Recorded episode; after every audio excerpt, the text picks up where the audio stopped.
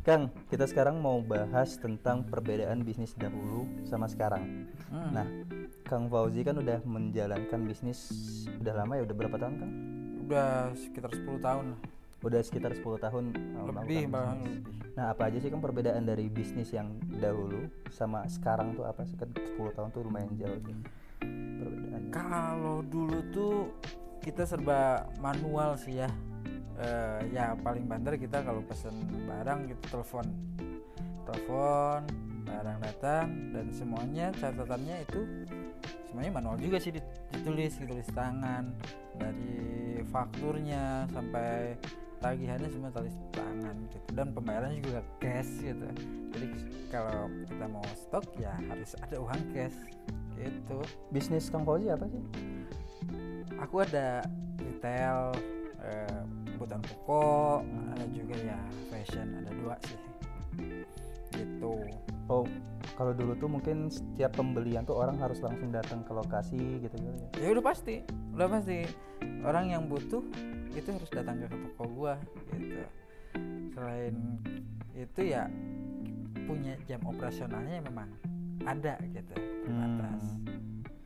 Kalau udah jam 5 ya tutup ya udah pernah uh, ada kesalahan uh, pencatatan keuangan gak kan? Kan waktu kan kalau dulu tuh pasti uh, nulis tulis Iya. buku semua gitu. kan. Ya waktu itu sering sih eh, kesalahan pencatatan.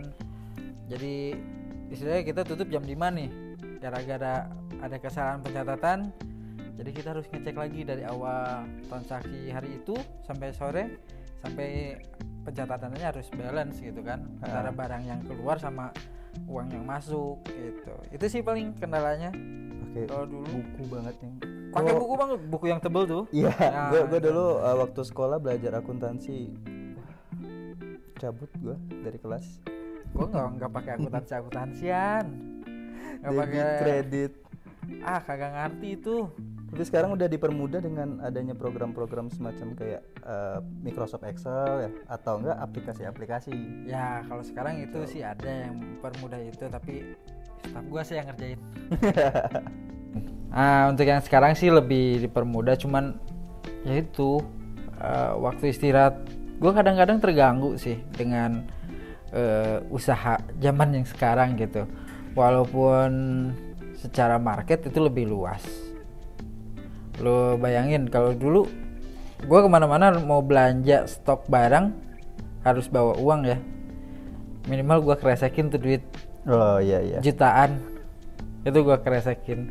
Kalau sekarang kan tinggal ya udah dari aplikasi banking gitu. Pakai QR gitu aja ya biar ah transaksi yang sekarang itu lebih mudahin buat pelanggan gue pakai QR sih. Dibandingin sama pakai debit kadang-kadang kan dompet kita ketinggalan ya ya kalau handphone handphone ketinggalan itu berasa ada yang hilang gitu daripada dompet jadi ya dengan QR usaha gue semakin maju sih mempermudah semuanya. Terus di sini gue baca-baca kan eh, kalau yang dulu tuh orang-orang yang kita temuin tuh terbatas lingkupnya. Nah kalau sekarang kita bertemu dengan berbagai macam orang. Kayaknya dengan adanya eh, beberapa eh, perkembangan digital yang mempengaruhi bisnis-bisnis sekarang, itu networking kita semakin gede juga ya untuk eh, membuka sebuah bisnis-bisnis lain, cabang-cabang lain. ya itu yang gue rasain yang dulu sih lebih nyamannya eh, satu pelanggan kita ya ya udah di kota sekitar aja yang Bandung ya udah Bandung gitu kan jarang lah yang dari luar kota untuk mencari barang ke Bandung kalaupun ada ya mereka carinya ya buat grosiran gitu kan terus kalau sekarang tuh omset lebih banyak tapi banyaknya pembeli dari luar gitu. Ya itu bantuan dengan digitalisasi ya perdagangan lah. Gitu. Ada ya gimana gimana? Nah, kalau misalkan aku mau memulai bisnis baru, eh, setidaknya aku harus mulai dari mana sih, Kang? Tips-tipsnya dari Kang Fauzi. mulai bisnis baru satu pastiin konsepnya mau bisnis tentang apa? Gitu. mau tentang kuliner eh, fashion atau jasa gitu kan? Hmm. harus pastiin dulu biar kita fokus. Kedua jalanin aja jangan lihat dulu ah nanti keuntungannya cuma segini. Keuntungan cuma segini dengan seiringnya jalan ketika kita customer bertambah bertambah nanti keuntungan pun ikut bertambah. Selama servis kita pun bagus. Itu aja sih paling dua ya pencatatan keuangannya sih yang ketiga itu. Pencatatan keuangan jangan ah asal catat aja tulis gitu kan. Tulis lagi tulis lagi. Kalau sekarang gue kebantu dengan satu aplikasi. Apa ya aplikasi gue pakai QR dari Telkom namanya Indibis. Itu ngebantu banget gue dalam pencatatan uang masuk dan uang keluar. Hmm. Di situ juga dengan Indibis Pay itu bisa gua ada eh, apa namanya bisnis tambahan.